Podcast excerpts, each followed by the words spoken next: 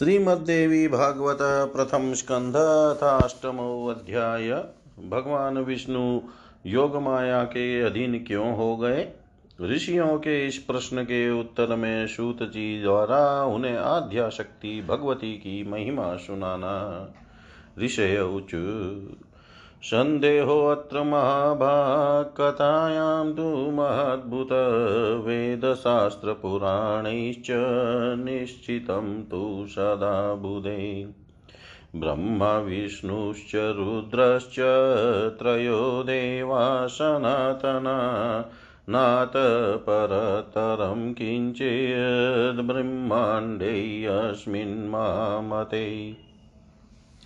ब्रह्माश्रयजति लोकान् वै विष्णुपात्यखिलं जगत् रुद्रः संहरते काले त्रय एते अत्र कारणम् एकामूर्तिस्त्रयो देवा ब्रह्मविष्णुमहेश्वरा रजसत्त्वतमोभिश्च संयुता कार्यकारका तेषां मध्ये हरिश्रेष्ठो माधवः पुरुषोत्तम आदिदेवो जगन्नाथ समतः सर्वकर्मसु। नान्यः कोऽपि समर्थोऽस्ति विष्णोरतुलतेजस स कथं स्वापितः स्वामी विवशो योगमायया। क्व गतं तस्य विज्ञानं जीवत चेष्टितं कुत सन्देहोऽयं महाभाग कथयस्व यथा शुभम्। का सा शक्तिः पुरा प्रोक्ता यथा विष्णुर्जितप्रभु कुतो जाता कथं शक्ता का शक्तिर्वद सुव्रत यस्तु सर्वेश्वरो विष्णु वासुदेवो जगद्गुरु परमात्मा परानन्द सचिदानन्दविग्रह सर्वकृतसर्वभत्स्निष्ठा विरजः सर्वङ्गः शुचि स कथं निद्रया नीतः परतन्त्रः परात्पर। एतदाश्चर्यभूतो हि सन्देहो न परन्तपच्छिन्दिज्ञानाशिनाशूत व्यासशिष्य महामते श्रुत्वाच कः सन्देहं भिनत् नित्येनं त्रैलोक्यैष चराचरे मुह्यन्ति मुनय कामं ब्रह्मपुत्राः सनातना नारद कपिलश्चैव प्रश्नेऽस्मिन् मुनिषत्तमा किं ब्रवीमि महाभागा दुर्घटेऽस्मिन् विमर्शने।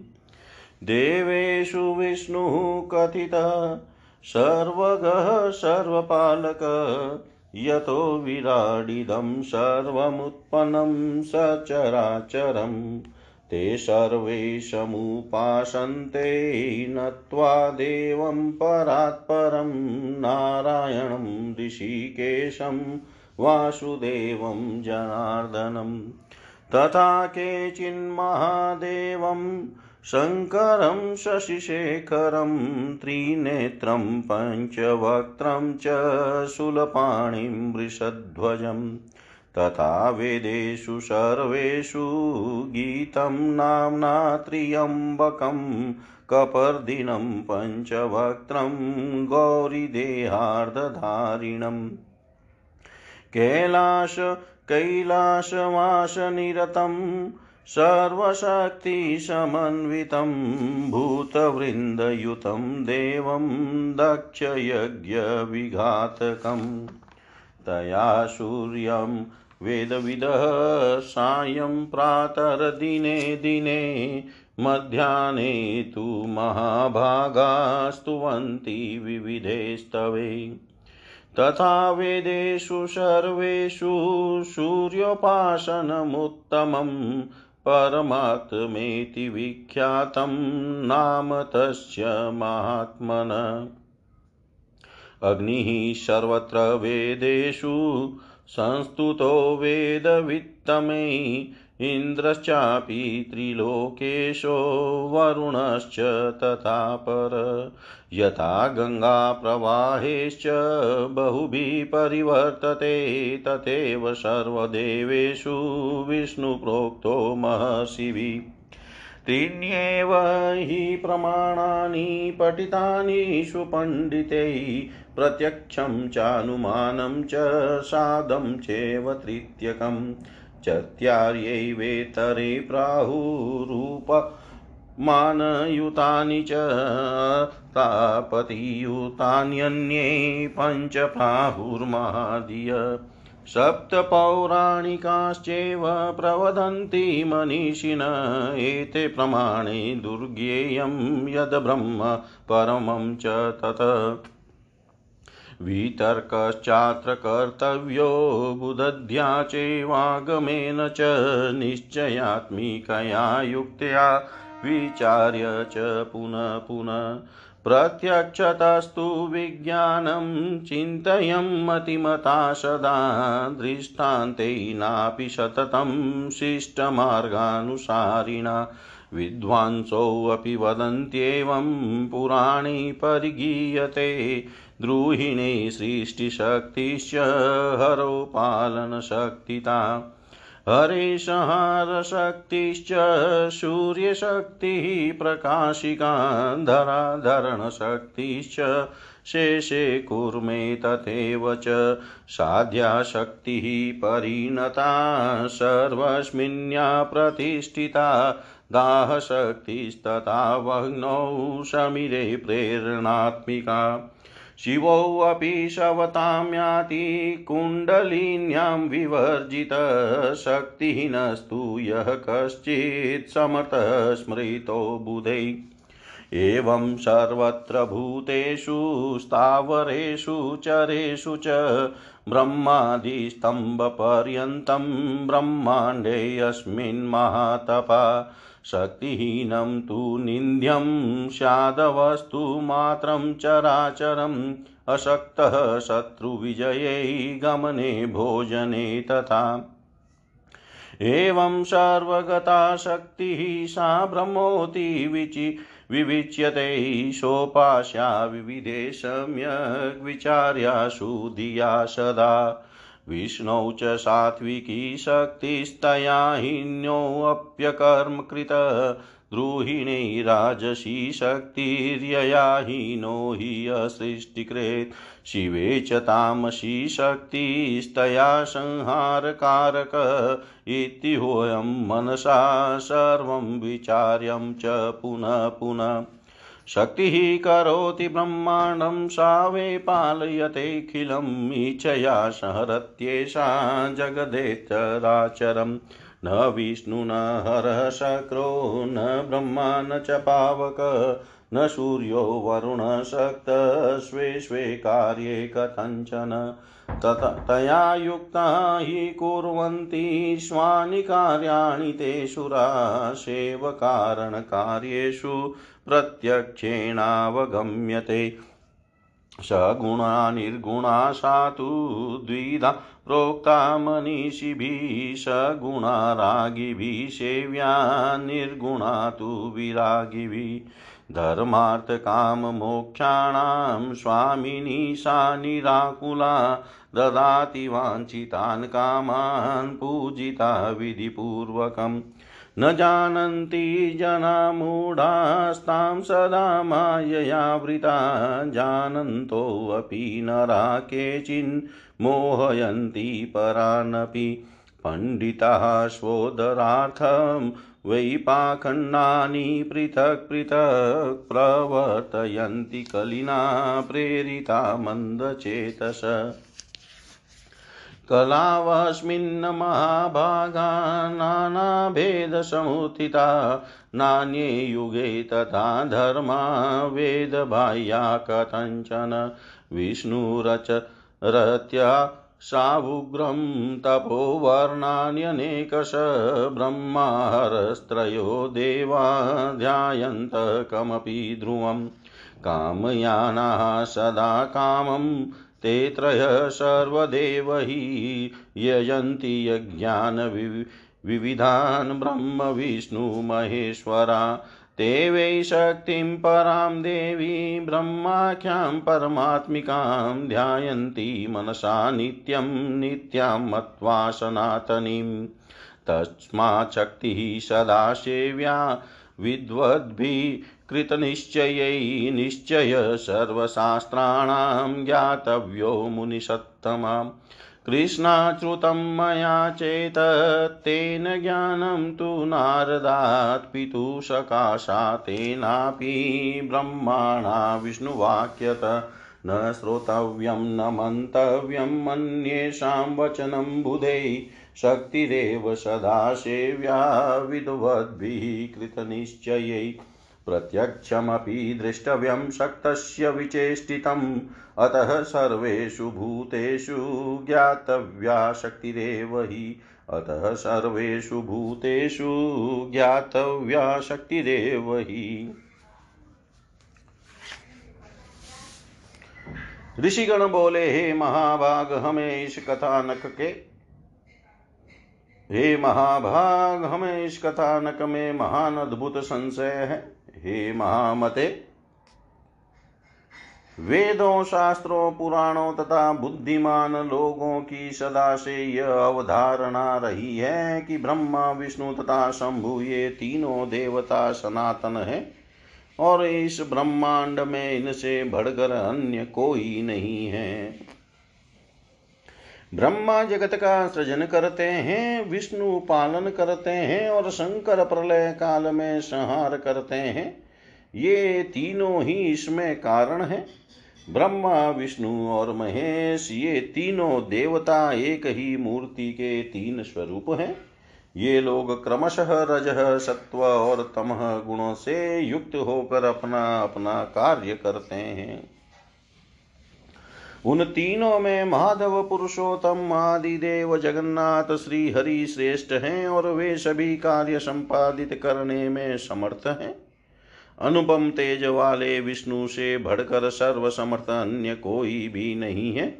उन जगतपति विष्णु को योग माया ने विवश करके भला कैसे सुला दिया? उस समय उन विष्णु की चेतना कहाँ चली गई और उनके जीवन की चेष्टा कहाँ लुप्त हो गई? हे महाभाग, यह महान संदेह उपस्थित है। आप इस विषय में यथोचित बताने की कृपा करें।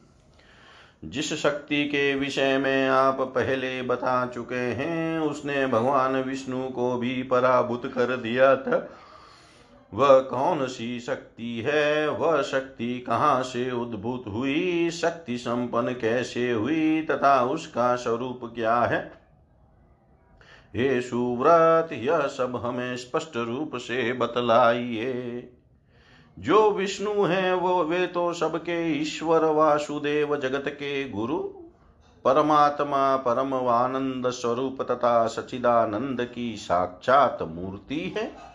सब कुछ करने में, समर्थ सबका पालन करने वाले, सभी चराचर का सृजन करने वाले, रजोगुण से रहित, सर्वव्यापी और पवित्र है। वे परात्पर विष्णु निद्रा की परतंत्रमा परतंत्रता में कैसे आबद हो गए।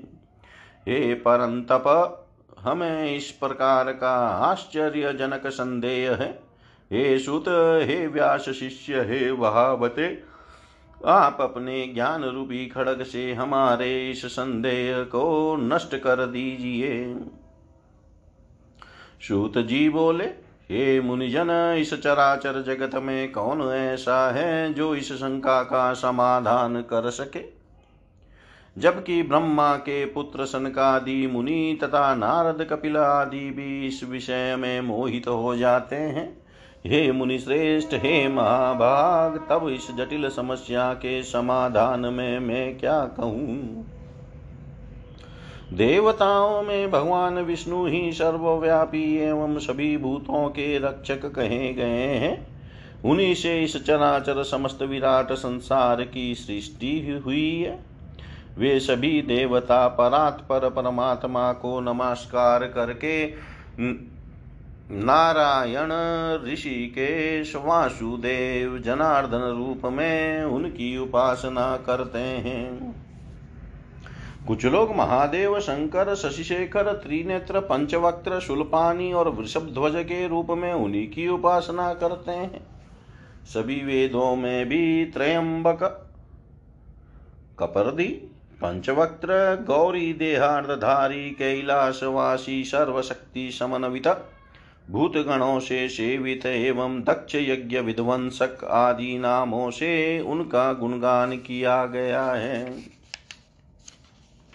हे महाभागों, वेदिक विद्वान लोग सूर्य आदि नामों से भी नित्य प्रातः सायं तथा मध्यान्ह काल में संध्या करते समय विविध प्रकार की स्तुतियों से उन्हीं की प्रार्थना करते हैं। सभी वेदों में सूर्योपासना श्रेष्ठ कही गई है तथा उन महात्मा का नाम परमात्मा कहा गया है। वेदों में सर्वत्र वेदज्ञों द्वारा अग्निदेव की भी स्तुति की गई है। वहाँ त्रिलोकेश, इंद्र, वरुण तथा अन्य अन्य देवताओं की भी स्तुति की गई है। जिस प्रकार गंगा अनेक धाराओं में विद्यमान रहकर प्रवाहित होती है, उसी प्रकार महर्षियों द्वारा भगवान विष्णु सभी देवताओं में विद्यमान बताए गए हैं। मनीषी विद्वानों ने तीन प्रकार के मुख्य प्रमाण बताए हैं। प्रत्यक्ष, अनुमान और तीसरा शब्द प्रमाण। अन्य, न्याय के पंडित चार प्रमाण मानते हैं। प्रत्यक्ष, अनुमान, उपमान एवं शब्द प्रमाण, परंतु अन्य मीमांसा के विद्वान लोग अर्थापति को लेकर पाँच प्रमाण मानते हैं। पौराणिक विद्वान सात प्रमाण बताते हैं, इन प्रमाणों से भी जो दुर्ज्ञेय है, वह है पर ब्रह्म इसलिए इस विषय में बुद्धि शास्त्र एवं निश्चयात्मिका युक्ति से बार बार विचार करके अनुमान करना चाहिए। साथ ही सन्मार्ग का अनुसरण करने वाले दृष्टांत द्वारा इस प्रत्यक्ष विज्ञान का चिंतन बुद्धि मान मनुष्य को सर्वदास करते रहना चाहिए। प्रायः सभी पुराण तथा विद्वान ऐसा कहते हैं कि ब्रह्मा में सृष्टि करने की शक्ति, विष्णु में पालन करने की शक्ति, शिव में संहार करने की शक्ति, सूर्य में प्रकाश करने की शक्ति तथा शेष और कच्छप में पृथ्वी को धारण करने की शक्ति स्वभावत विद्यमान रहती है। इस प्रकार एकमात्र वे आद्या शक्ति ही स्वरूप भेद से सभी में व्याप्त रहती है। वे ही अग्नि में दाहकत्व शक्ति तथा वायु में संचार शक्ति है। कुंडलनी शक्ति के बिना शिव भी शव बन जाते हैं। विद्वान लोग शक्तिहीन जीव को निर्जीव एवं असमर्थ कहते हैं। अतएव हे मुनि जनो ब्रह्मा से लेकर तृण पर्यंत सभी पदार्थ इस संसार में शक्ति के बिना सर्वथा हेय है, क्योंकि स्थावर जंगम सभी जीवों में वह शक्ति ही काम करती है। यहाँ तक कि शक्तिहीन पुरुष शत्रु पर विजयी होने, चलने, फिरने तथा भोजन करने में भी सर्वथा समर्थ रहता है। वह सर्वत्र व्याप्त रहने वाली आदि शक्ति ही ब्रह्म कहलाती है। बुद्धिमान मनुष्य को चाहिए कि वह अनेक प्रकार के यत्नों द्वारा सम्यक रूप से उसकी उपासना करे तथा उसका चिंतन करे। भगवान विष्णु में सात्विकी शक्ति रहती है, जिसके बिना वे अकर्मण्य हो जाते हैं। ब्रह्मा में राजसी शक्ति है। वे भी शक्तिहीन होकर सृष्टि कार्य नहीं कर सकते। और शिव में तामसी शक्ति रहती है, जिसके बल पर वे संहार कृत्य संपादित करते हैं। इस विषय पर मन से बार बार विचार करके तर्क वितर्क करते रहना चाहिए। शक्ति ही संपूर्ण ब्रह्मांड की रचना करती है, सबका पालन करती है और इच्छा अनुसार इस चराचर जगत का संहार करती है। उसके बिना विष्णु, शिव, इंद्र, ब्रह्मा, अग्नि, सूर्य और वरुण कोई भी अपने अपने कार्य में किसी प्रकार भी समर्थ नहीं हो सकते। वे देव गुण शक्ति युक्त होने पर ही अपने अपने कार्य को संपादित करते रहते हैं। प्रत्येक कार्य कारण में वही शक्ति प्रत्यक्ष दृष्टिगोचर होती है। मनीषी पुरुषों ने शक्ति को सगुणा और निर्गुणा भेद से दो प्रकार का बताया है। सगुणा शक्ति की उपासना आसक्त जनों और निर्गुणा शक्ति की उपासना अनासक्त जनों को करनी चाहिए। धर्म अर्थ काम और मोक्ष इन चार पदार्थों की स्वामिनी वे ही निर्विकार शक्ति है। विधिवत पूजा करने से वे सब प्रकार के मनोरथ पूर्ण करती है। सदा माया से घिरे हुए अज्ञानी लोग उस महाशक्ति को जान नहीं पाते। यहाँ तक कि कुछ विद्वान पुरुष उन्हें जानते हुए भी दूसरों को भ्रम में डालते हैं। कुछ मंद बुद्धि पंडित अपने उदर की पूर्ति के लिए कली से प्रेरित होकर अनेक प्रकार के पाखंड करते हैं। हे महाभागों, इस कली में बहुत प्रकार के अवैदिक तथा भेद मूलक धर्म उत्पन्न होते हैं। दूसरों युगों में नहीं होते। स्वयं भगवान विष्णु भी अनेक वर्षों तक कठोर तप करते हैं और ब्रह्मा तथा शिव जी भी ऐसा ही करते हैं। ये तीनों देवता निश्चित ही किसी का ध्यान करते हुए कठिन तपस्या करते रहते हैं। इसी प्रकार अपनी इच्छा इच्छाओं की पूर्ति के लिए ब्रह्मा, विष्णु, महेश ये तीनों ही देवता अनेक प्रकार के यज्ञ सदा करते हैं। वे उन पराशक्ति ब्रह्म नाम वाली परमात्मिका देवी को नित्य एवं सनातन मान कर सर, सर्वदा मन से उन्हीं का ध्यान करते हैं। हे मुनि श्रेष्ठ सब शास्त्रों का यही निश्चय जानना चाहिए कि दृढ़ निश्चय ही विद्वानों के द्वारा वे आदि शक्ति ही सदा सेवनीय है। यह गुप्त रहस्य मैंने कृष्ण द्वेपायन से सुना है। जिसे उन्होंने नारद जी से, नारद जी ने अपने पिता ब्रह्मा जी से और ब्रह्मा जी ने भगवान विष्णु के मुख से सुना था। इसलिए विद्वान पुरुषों को चाहिए कि वे न तो किसी अन्य की बात सुने और न माने, तथा दृढ़ प्रतिज्ञ होकर सदा सर्व होकर सर्वदा शक्ति की ही उपासना करें। शक्तिहीन असमर्थ पुरुष का व्यवहार तो प्रत्यक्ष ही देखा जाता है कि वह कुछ कर नहीं पाता। इसलिए सर्वव्यापिनी आदि शक्ति जगत जननी भगवती को ही जानने का प्रयत्न करना चाहिए?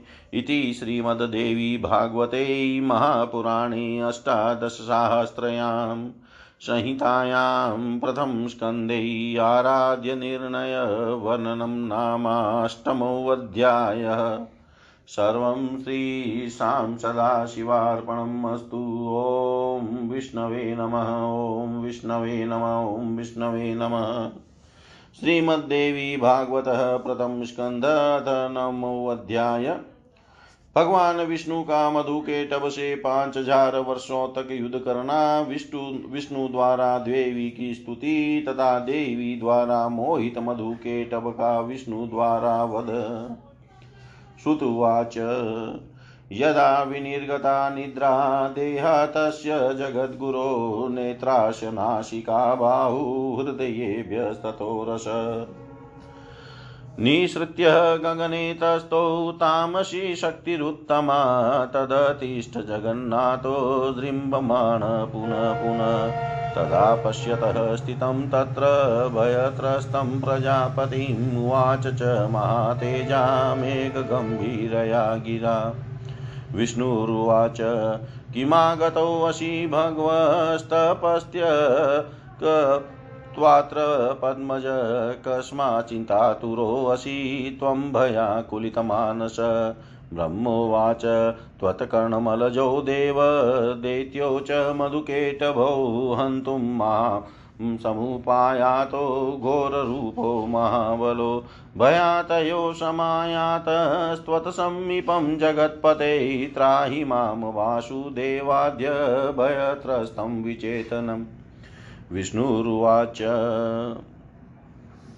तिष्ठाद्य निर्भयो जातस्थौ हनिष्याम्यहं किल?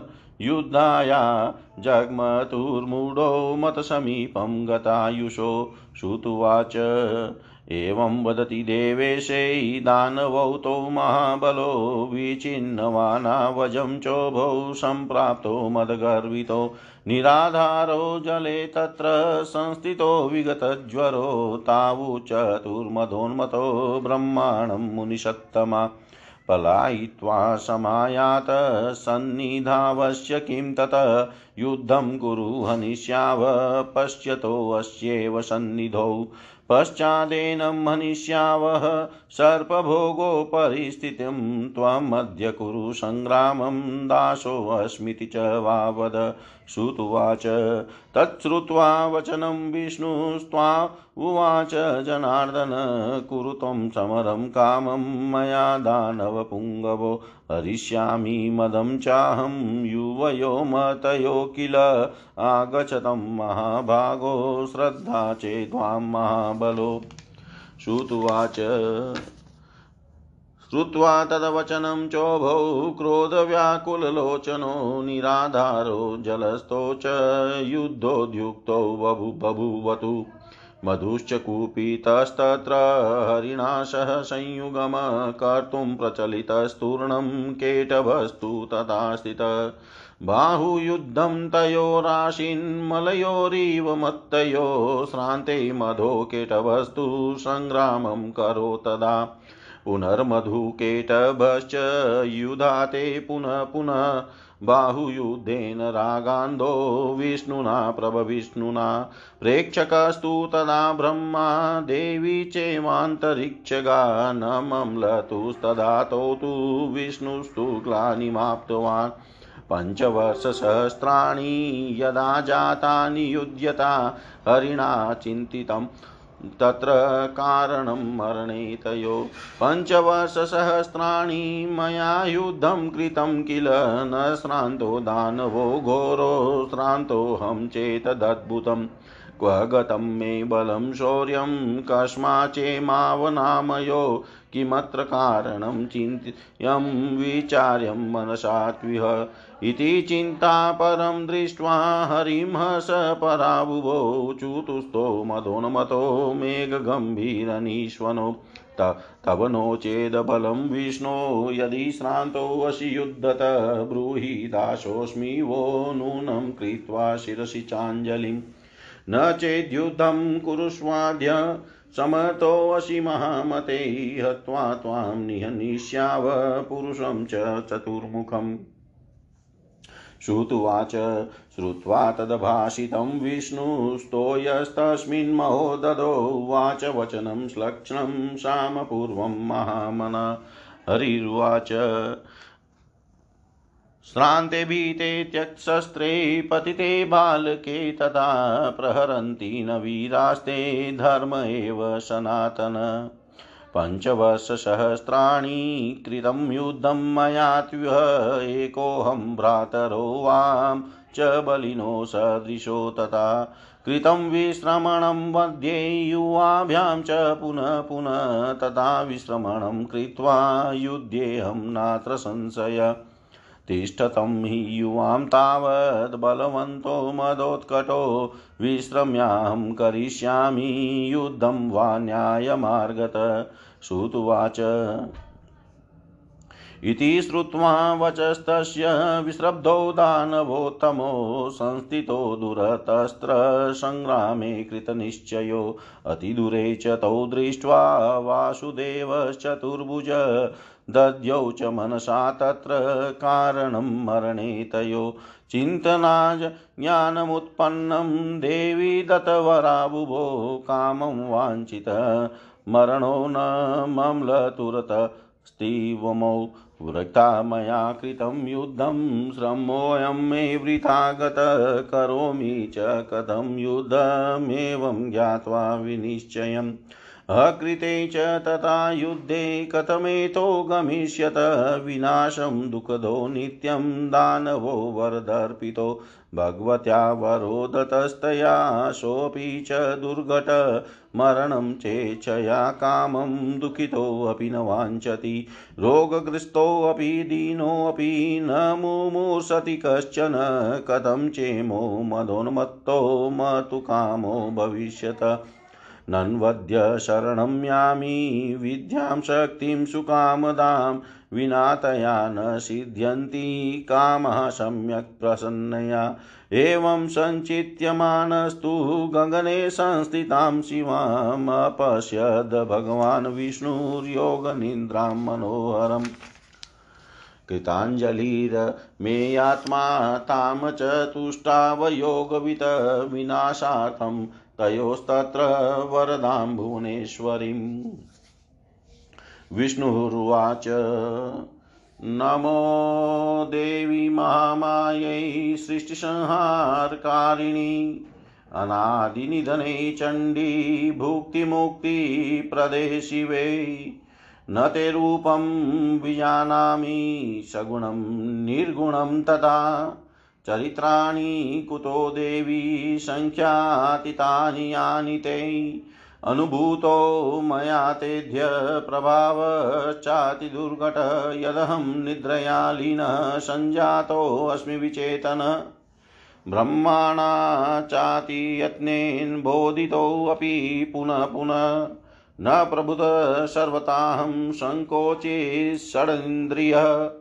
अचेतनत्वं सम्प्राप्तः प्रभावा तव च अम्बिके त्वया मुक्तः प्रबुदोऽहं युद्धं च बहुधा कृतं श्रान्तोऽहं न च तौ श्रान्तो त्वया दत्तवरौ वरौ। भ्रमणं हन्तु मायातौ, दानवौ मदगर्वितौ। आहुतो च मया कामं द्वन्द्वं युद्ध द्वन्द्वयुद्धाय मानदै कृतं युद्धं महाघोरं मया ताभ्यां महार्णवै, मरणे वरदानं च मरणे वरदानं ते, ततो ज्ञातं महाद्भुतं। ज्ञात्वाहं शरणं प्राप्तस्त्वमद्य शरणप्रदां। साहावि साहाय्यं कुरु मे मात, खीनोऽहं युधकर्मणा दृप्तौ तौ वरदानेन तव देवातिनाशने। हन्तुं मामुदत्तो पापो किं करोमि, क्वयामि च इत्युक्ता सा तदा देवी स्मितपूर्वमुवाच प्रणमन्तं जगन्नाथं, वासुदेवं सनातनं देवदेव हरे विष्णो कुरु युद्धं पुनः स्वयं। वञ्चयित्वा त्विमौ शूरौ हन्तव्यौ च विमोहितौ। मोहिष्याम्यहं नूनं दानवो वक्रयादृशा। जहि नारायणाशु त्वं मम माया विमोहितो। श्रुत्वाच तच्छ्रुत्वा वचनं विष्णुस्तस्याः प्रीतिरसान्वितम्। सङ्ग्रामस्थलमासाद्य तस्थौ तत्र महार्णवै। तदा यातो च तौ वीरो युधकामो महाबलो। वीक्षय विष्णुं स्थितं तत्र हर्षयुक्तो बुभुवतु। तिष्ठ तिष्ठ महाकाम कुरु युद्धं चतुर्भुज। देवाधिनो विदित्वाद्य नूनं जयपराजयो सबलो जयमाप्नोति देवा जयति दुर्बल। सर्वथैव न कर्तव्यौ हर्षशोको महात्मना। पुरा वै भवोदेत्या जिता दानौ वैरिणाधुना चाव यो सार्धं युध्यमान पराजित श्रुतुवाच इत्युक्त्वा तो महाबाहुयुद्धाय समुपस्थितो। वीक्षय विष्णुर्जगानाशु मुष्टिनाद्भुतकर्मणा तावप्यतिबलोन्मतो जग्न तु मुष्टिना हरिम्। एवं परस्परं जातं युद्धं परं दारुणं पुष् युध्यमानो महावीर्यो दृष्ट्वा नारायणस्तदा अपश्यत् सम्मुखं देव्या कृत्वा दीनां दृशं हरि श्रुत्वाच तं वीक्षय तादृशं विष्णुं करुणारसंयुतम् जहासातीव ताम्राक्षी वीक्षमाणा तदा तदाशुरो तौ जगान कटाक्षेश कामबाणेरिवापरै मन्दस्मितयुते कामं प्रेमभावयुतैरनुदृष्ट्वा मुमुहत। नुपापौ देव्या वक्रविलोकनम्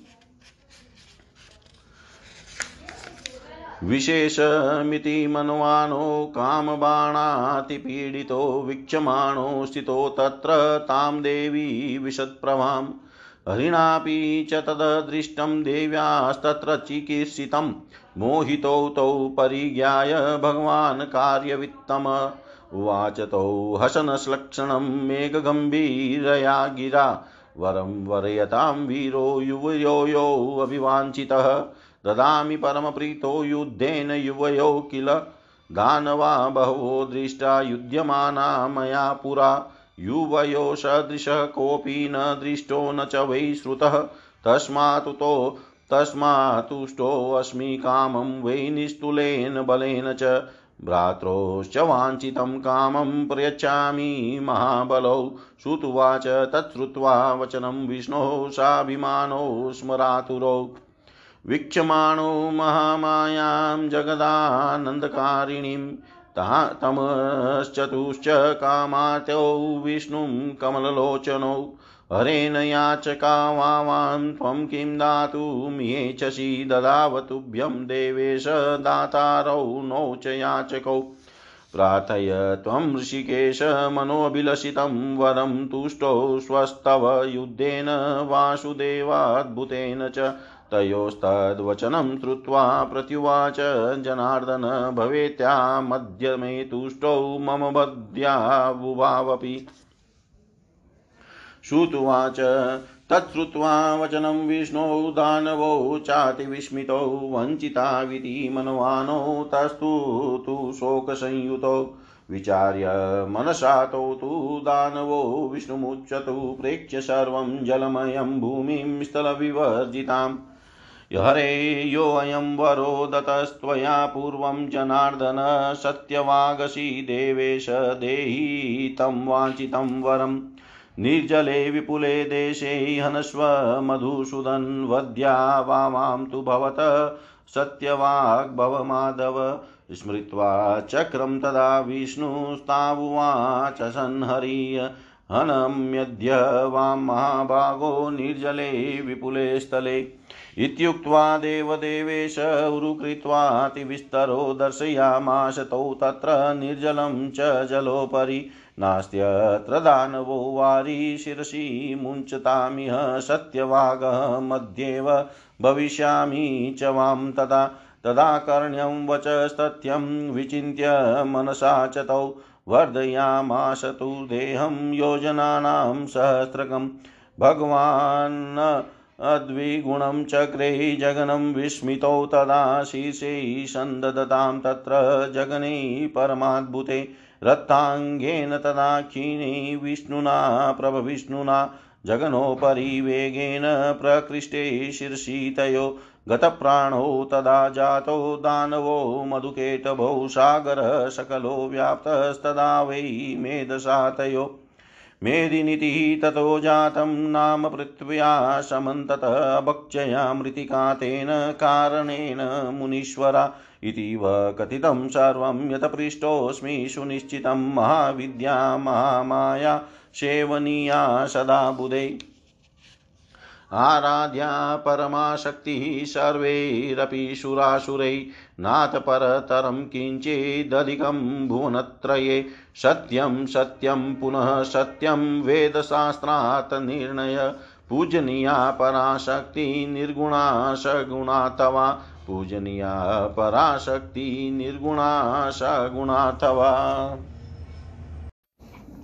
सूत जी बोले, हे मुनिजनों, जब जगत गुरु भगवान विष्णु के शरीर से निद्रा देवी निकली, उस समय उसके नेत्र, उनके नेत्र मुख नाशिका भुजा हृदय तथा वक्षस्थल से निकलकर वे श्रेष्ठ तामसी शक्ति आकाश में स्थित हो गई। तब भगवान विष्णु भी बार बार जमा ही लेते हुए उठ खड़े हुए। तब वहाँ भगवान विष्णु ने भय से कांपते हुए ब्रह्मा को देखा और उन महातेजस्वी विष्णु ने मेघ के समान गंभीर वाणी में कहा, विष्णु बोले, हे कमलोद्भव, ब्रह्मा जी, आप तपस्या छोड़कर यहाँ कैसे आ गए हैं? आप इतने चिंतित एवं भयभीत क्यों हो रहे हैं? ब्रह्मा जी बोले, हे देव, आपके कानों के मेल से दो महादानव पैदा हो गए हैं। जो महाभयंकर एवं महाबली है, जिनका नाम मधु और केटव है, उन्हीं दोनों के भय से मैं आपके पास आया हूँ। हे जगतपते, हे वासुदेव, आप मुझ भयभीत तथा किंग कर्तव्य विमूढ़ की रक्षा कीजिए। विष्णु बोले, भ्रमण, आप आप निर्भय हो जाइए। उनकी मृत्यु निकट है, इसलिए वे यहाँ युद्ध करने के लिए आएँगे और मैं उन दोनों देत्यों का वध करूँगा। इस प्रकार भगवान विष्णु ब्रह्मा से कही रहे थे कि वे दोनों मत वाले महाबली दैत्य ब्रह्मा जी को ढूंढते हुए वहाँ पहुँचे। हे श्रेष्ठ मुनियो, वे दैत्य उस महासागर के जल में बिना किसी अवलंब के निश्चिंत होकर खड़े थे। उन अहंकारी राक्षसों ने ब्रह्मा जी से कहा, तुम भाग कर इनके पास क्यों आए? अब तुम युद्ध करो, इनके देखते देखते ही हम लोग तुम्हें मार डालेंगे। तत्पश्चात शेष सैया पर सोने वाले इस पुरुष को भी मार डालेंगे। इसलिए तुम हम दोनों भाइयों से या तो युद्ध करो, अथवा यह कहो कि मैं तुम्हारा सेवक हूँ। सूत जी बोले उन देत्यों का वचन सुनकर भगवान विष्णु ने कहा रे दानवेंद्रों, तुम दोनों मेरे साथ यथेच्छ युद्ध करो।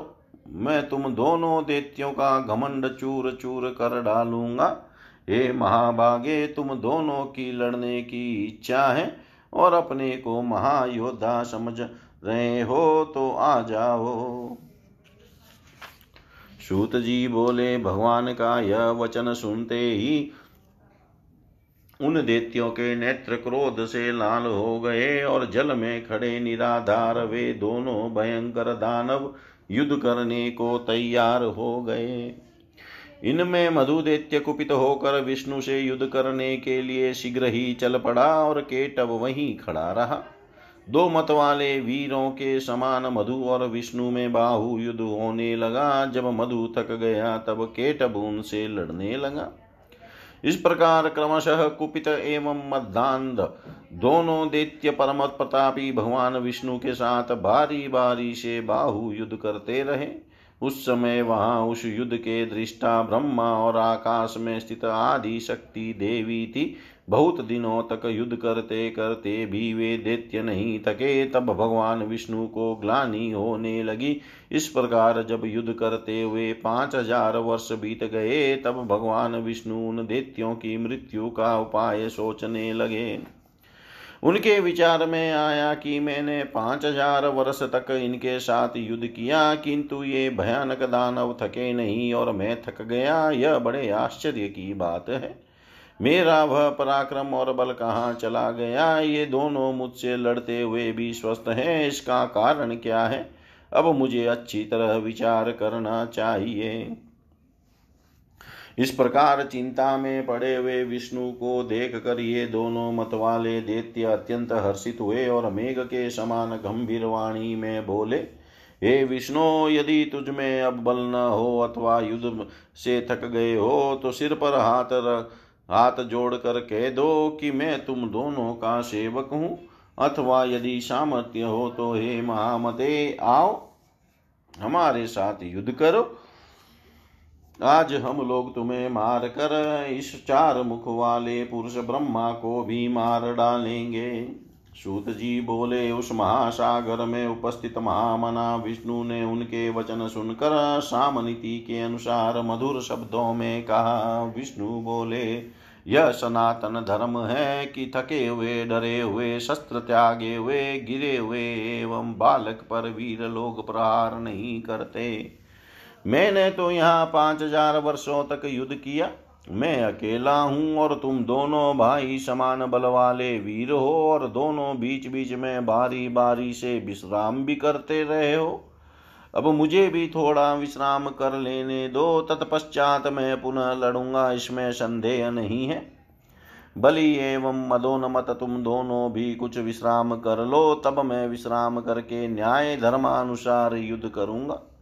सूत जी बोले, भगवान विष्णु की बात सुनकर दोनों दानव भी युद्ध करने की इच्छा से कुछ दूर जाकर विश्राम करने लगे।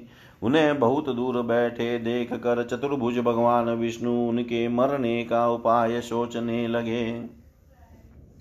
ध्यान की अवस्था में होकर विचार करने पर उन्हें ज्ञात हो गया कि इन दोनों को देवी के द्वारा इच्छा मृत्यु का वरदान प्राप्त है। इसी कारण ये थकते नहीं। वे सोचने लगे कि मैंने व्यर्थ ही युद्ध किया, मेरा सब परिश्रम व्यर्थ गया। इस वरदान की बात को जानकर भी अब मैं कैसे युद्ध करूँ? यदि युद्ध न भी करूँ तो भी ये दैत्य यहाँ से हटेंगे कैसे? यदि इनका विनाश न होगा तो वर प्राप्त दोनों दुर्दश दैत्य सबको दुख देते रहेंगे। देवी ने जो वरदान इन्हें दिया है, वह भी अत्यंत कठिन है। अत्यंत दुखी रोगी और दीनहीन प्राणी भी स्वेच्छया कभी नहीं मरना चाहता। तब भला वे दोनों मदोनमत दैत्य क्यों मरना चाहेंगे? अतएव अब मैं सब चिंता छोड़कर उन आदि शक्ति भगवती विद्या देवी की शरण में जाऊँ, जो सबकी मनोकामनाएँ सिद्ध करने वाली है, क्योंकि बिना उनके प्रसन्न हुए कोई कामनाएँ पूर्ण नहीं होती। ऐसा मन में विचार करते ही भगवान विष्णु ने आकाश में स्थित परम सुंदर स्वरूप वाली योग निद्रा भगवती शिवा को देखा। उन्हें देखते ही योगेश्वर अनंत भगवान विष्णु उन दोनों देत्यों के विनाश के लिए हाथ जोड़कर वर प्रदायनी भगवती भुवनेश्वरी की स्तुति करने लगे। विष्णु बोले, हे देवी, हे महामाये, हे सृष्टि संहारकारिणी, हे आदि अंतरहित, हे चंडी, हे भुक्ति मुक्ति प्रदायिनी शिवे, आपको नमस्कार है।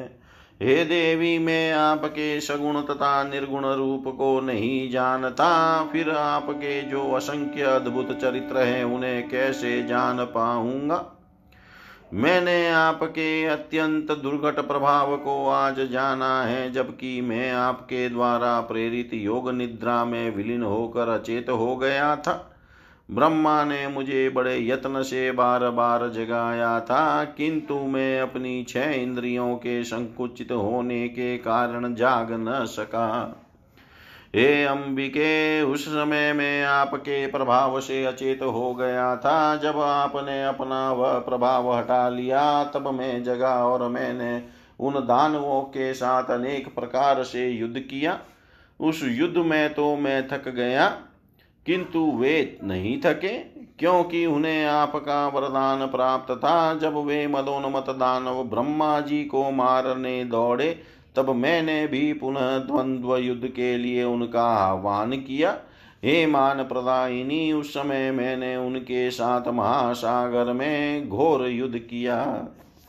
बाद में मुझे ज्ञात हुआ कि आपने उन्हें इच्छा मरण का अद्भुत वरदान दिया है। यह जानकर आज मैं शरण दायिनी आपकी शरण में आया हूँ। अतएव हे माता अब मेरी सहायता आप ही करें, क्योंकि मैं युद्ध करते करते बहुत ही खिन हो गया हूँ। हे देवताओं की पीड़ा हरने वाली, आपके वरदान से दोनों दानव मदोन्मत हो गए हैं। वे दोनों पापी दैत्य मुझे मार डालना चाहते हैं। अब मैं क्या करूँ, कहाँ जाऊँ?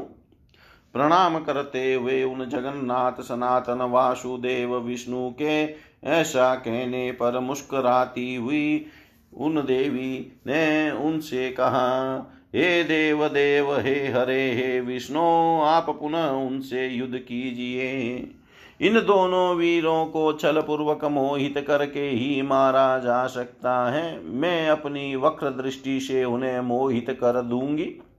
हे नारायण, अपनी माया से जब भी मैं इन्हें मोहित कर दूँगी, तब आप शीघ्र ही इन दोनों का वध कर डालिएगा। सूत जी बोले, देवी के प्रीति रस से पूर्ण वचनों को सुनकर भगवान विष्णु उस सागर में युद्ध स्थल में जाकर खड़े हो गए। तब विष्णु को आते देख वे दोनों युद्ध के अभिलाषी महाबली दैत्य भी वहाँ डटे। भगवान विष्णु को अपने सामने देख कर वे बड़े प्रसन्न हुए और कहने लगे हे महाकाम हे चतुर्भुज! ठहरो ठहरो हार और जीत को प्रारब्ध के अधीन समझकर अब तुम हमारे साथ युद्ध करो। बलवान व्यक्ति विजय प्राप्त करता है, किंतु कभी कभी भाग्यवश दुर्बल व्यक्ति भी जीत जाता है। आप जैसे महापुरुष को जय या पराजय में हर्ष या शोक कभी नहीं करना चाहिए। आपने दानव शत्रु होकर पूर्व काल में बहुत से दैत्यों को अनेक बार हराया है, परंतु इस समय तो हम दोनों के साथ लड़ते हुए आप पराजित हो गए हैं। सूत जी बोले, ऐसा कहकर वे दोनों महाबाहु दैत्य युद्ध करने को तत्पर हो गए। तब वहाँ अवसर देखकर ज्यो ही विचित्र कर्मा विष्णु ने उन दोनों पर मुष्टि से प्रहार किया, त्यों ही उन दोनों बलोन्मत दैत्यों ने भी विष्णु पर मुष्टि प्रहार किया। इस प्रकार उनमें परस्पर महाभयंकर युद्ध होने लगा। उन दोनों महाबलशाली दानवों को युद्धरत देख नारायण श्री हरि ने दीन दृष्टि से भगवती की ओर देखा। सूत जी बोले विष्णु की ऐसी करुणाजनक दीन दशा देख कर अरुण नेत्रों वाली भगवती उन दोनों देत्यों की ओर देख कर हंसने लगी और उन्होंने दूसरे काम बाणों के समान मंद मुस्कान युक्त तथा प्रेम भाव से भरे अपने कटाक्षों से उन पर प्रहार किया इस प्रकार देवी के कटाक्ष को देख कर वे पापी मधु के टब अत्यंत मोहित हो गए। वे कामांध दानव अपने ऊपर भगवती की विशेष अनुकंपा जानकर काम बाण से अत्यंत पीड़ित होने लगे और अपूर्व शोभाशालिनी भगवती को देखते हुए वे वहीं खड़े हो गए। भगवान विष्णु भी देवी के उस प्रयत्न को समझ गए। दोनों कामी दानवों को देवी की माया से विमोहित जानकर स्वकार्य साधक भगवान विष्णु ने वहाँ मेघ के समान गंभीर एवं मधुर वचनों के द्वारा उन दोनों का उपहास करते हुए कहा, हे वीरों, तुम्हारी जो इच्छा हो, वर मांगो। तुम दोनों के युद्ध से मैं अत्यंत हर्षित हूँ। अतः मैं तुम्हें मनोभिलषित वर दूँगा। यद्यपि पूर्व काल में भी मेरे द्वारा अनेक दानव युद्ध करते हुए देखे गए हैं, किंतु तुम दोनों भाइयों के समान मैंने किसी को देखा सुना नहीं। तुम दोनों के अतुलनीय बल को देख कर मैं बहुत संतुष्ट हूँ। हे महाबली दानवों मैं तुम दोनों भाइयों की वांछित कामनाएँ पूर्ण करूँगा। सूत जी बोले, विष्णु का यह वचन सुनकर कमल के समान नेत्र वाले काम पीड़ित वे दोनों दैत्य जगदानंद दायिनी भगवती महामाया को देखते हुए विष्णु से अभिमान पूर्वक बोले, हे विष्णु, हम लोग याचक नहीं है, अतः आप हम लोगों को देना क्यों चाहते हैं? हे देवश यदि आप लेना चाहे तो आप जो मांगिए हम दे सकते हैं। क्योंकि हम लोग भिक्षुक नहीं है, दाता हैं। हे ऋषिकेश, आप अपना मनोभिलाषित वरदान मांगिए। हे वासुदेव, आपके अद्भुत युद्ध से हम लोग आप पर अत्यंत प्रसन्न हैं। उन दोनों का वचन सुनकर भगवान विष्णु ने उत्तर दिया, यदि तुम दोनों मेरे ऊपर प्रसन्न हो तो यही वरदान दो कि तुम दोनों भाई अब मेरे ही हाथों मारे जाओ। सूत जी बोले, विष्णु का वचन सुनकर दोनों भाई चकित हो गए और अपने को उनके द्वारा ठगा हुआ समझकर शोक से चिंतित हो गए। कुछ देर के बाद मन में विचार कर संपूर्ण भूमि को स्थल रहित तथा वहाँ सर्वत्र जल ही जल देख कर उन्होंने विष्णु से कहा, हे जनार्दन विष्णु, आपने हम लोगों को पहले जो वरदान देने को कहा था यदि आप सत्यवादी हैं तो पहले उस वांछित वर को प्रदान कीजिए। हे मधुसूदन, आप हमें किसी निर्जल प्रदेश की सुविस्तृत भूमि पर मारिए, तभी हम आपसे मारे जा सकेंगे, अन्यथा नहीं। अतः हे माधव, अब आप सत्यवादी बनिए।